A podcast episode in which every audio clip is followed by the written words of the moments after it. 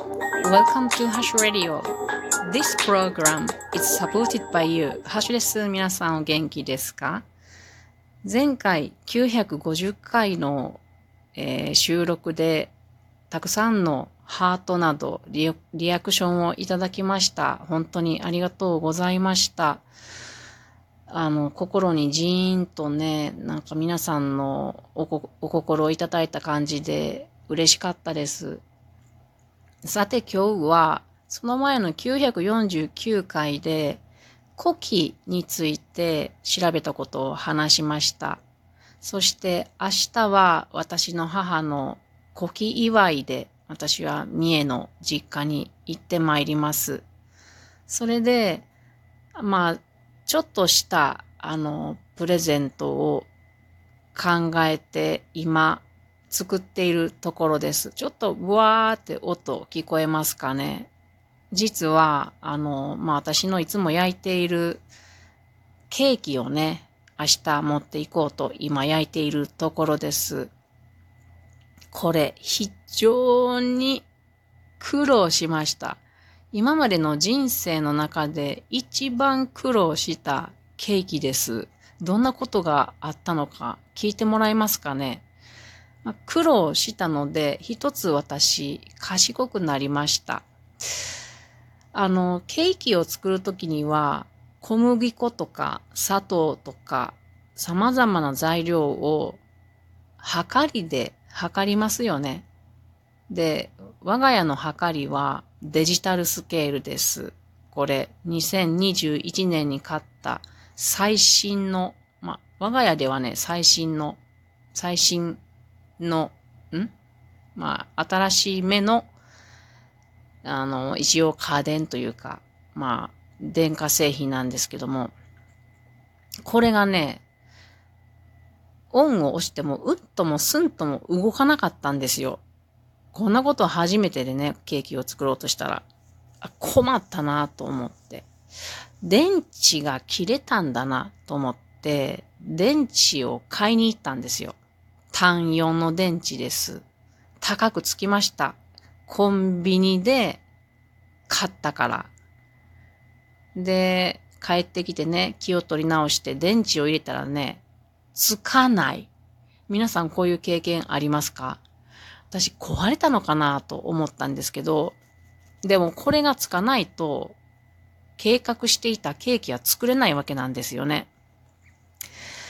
どうしようと思って、ってよくよく見ると、電池とつながる金具がありますよね。くるくるくると山の形になっているもの、小さいものね。これが先っちょが錆びているんですよ。これが原因かなと思って、爪楊枝でこすってみたんですけども、どうも取れない。どうしたものか、ここで諦めそうになったんですけれども、いや待てよ。今の世の中、インターネットがある。ということで、インターネットでね、それを調べてみました。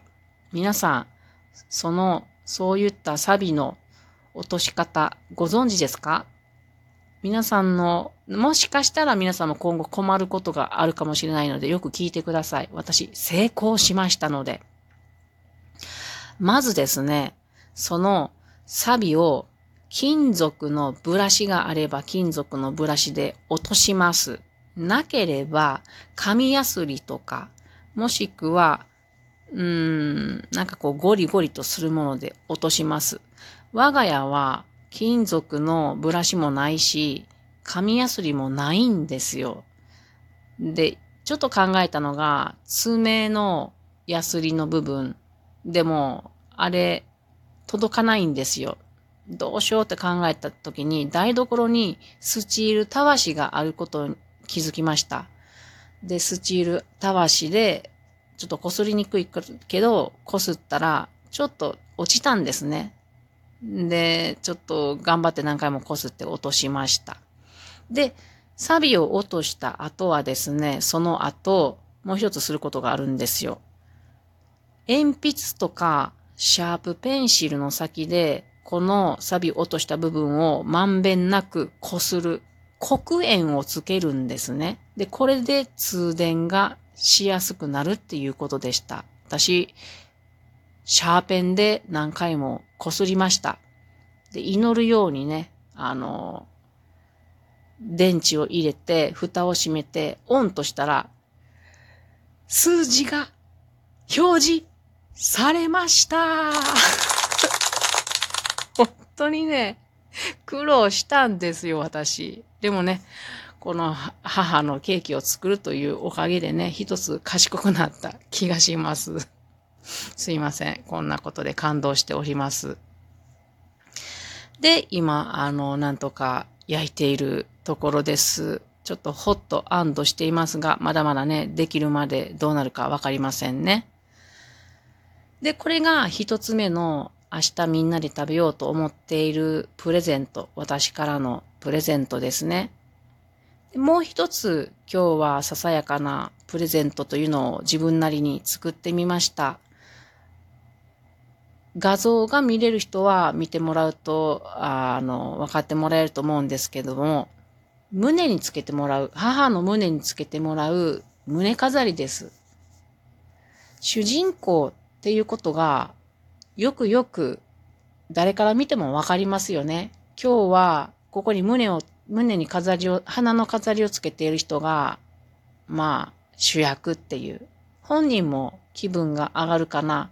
で、周りで見てる人たちも気分が上がるかなと思って、やっぱり花を持たせるというかね、そんなんがあるといいなと思ったんで、これもね、なんとね、我が家にあるもので作ってしまったんですね。今はね、YouTube という便利なものがあって、いろんなことをいろんな人が教えてくれます。で、まあ、古希のテーマカラーが紫なのでね、で、紫色の画用紙じゃない、間違えた。折り紙、えー、でね、花を作ったらいいと思って。で、家に折り紙ありますから。で、私は4枚いるところの1枚はちょっと赤みの強い折り紙を入れてね、全部紫やとちょっと暗いかなと思ったんで。で、その4枚で折って、この花飾りを作ってみました。結構大きくってね、あの、バーンと立体的になっていてね、なかなか私は気に入ってるんですね。で、YouTube の先生が教えてくれたのはそこまでなんやけども、自分でちょっと手を加えてみました。ここにおしべなどがあった方が、黄色のおしべなどがあった方が映えるなぁと思ったんでね、真ん中にポンポンと立体的により、より立体的になるし。で、その胸飾りの下からリボンが垂れていた方がきっと華やかだなぁと思ったので、そのようにしてみました。リボンも自分の家にあったものなので、あんまりサイズ感が合ってない。本当はもっと太いあの、シックな色のものが良かったんですけど、まあ、しゃあないのでね、あの、オレンジの細いリボンをつけてみましたが、私はリボンがある方がいいなと思いました。で、この胸飾りの裏に、あの、テープでね、あの、安全ピンをつけて、今、自分の服につけて、様子を見て、まあ、こんなものかなって見ているところです。皆さん、どうですかね？まあ、花の、花飾りといっても折り紙で作ってあるので、なんとなくこう、小学生とか幼稚園の頃に作った胸飾り感は否めないんですけれども、それでもね、なんか私は、あんまりこうお金かけずにね、手作りで楽しむっていうのがすごく好きなんですね。だからこんなね、古希の、まあ、大切なお祝いの席でも、手作り感のあるものでお祝いするっていうことが、ほっこりして好きなんですね。ただ、あの、母が喜んでくれるかどうかは別です。別です。なので、明日母に、これ胸飾りなんやけど、どうかなって渡した時の顔をよく見て、私で判断して、ちょっとだけつけてもらうにするか、それかもうずっとつけてもらうにするか、あの、ちゃんと見極めたいと思っております。ケーキはね、多分この調子でいくとうまく焼けるんじゃないかなと思うので、あの、まあ、兄弟集まるのでね、両親と兄弟と、それからその子供たちで、ささやかな古希祝いを明日お食事を囲んでね、楽しんできたいと思います。ちょっと今日は苦労したので、明日幸せな時を過ごせたらいいなと思っております。こんな今日は古希祝いの、まあ、長女の私がどんなことを企んでやろうとしているのかっていうことを話してみました。以上、明日楽しんでまいります。それでは皆さん、またね。おやすみなさい。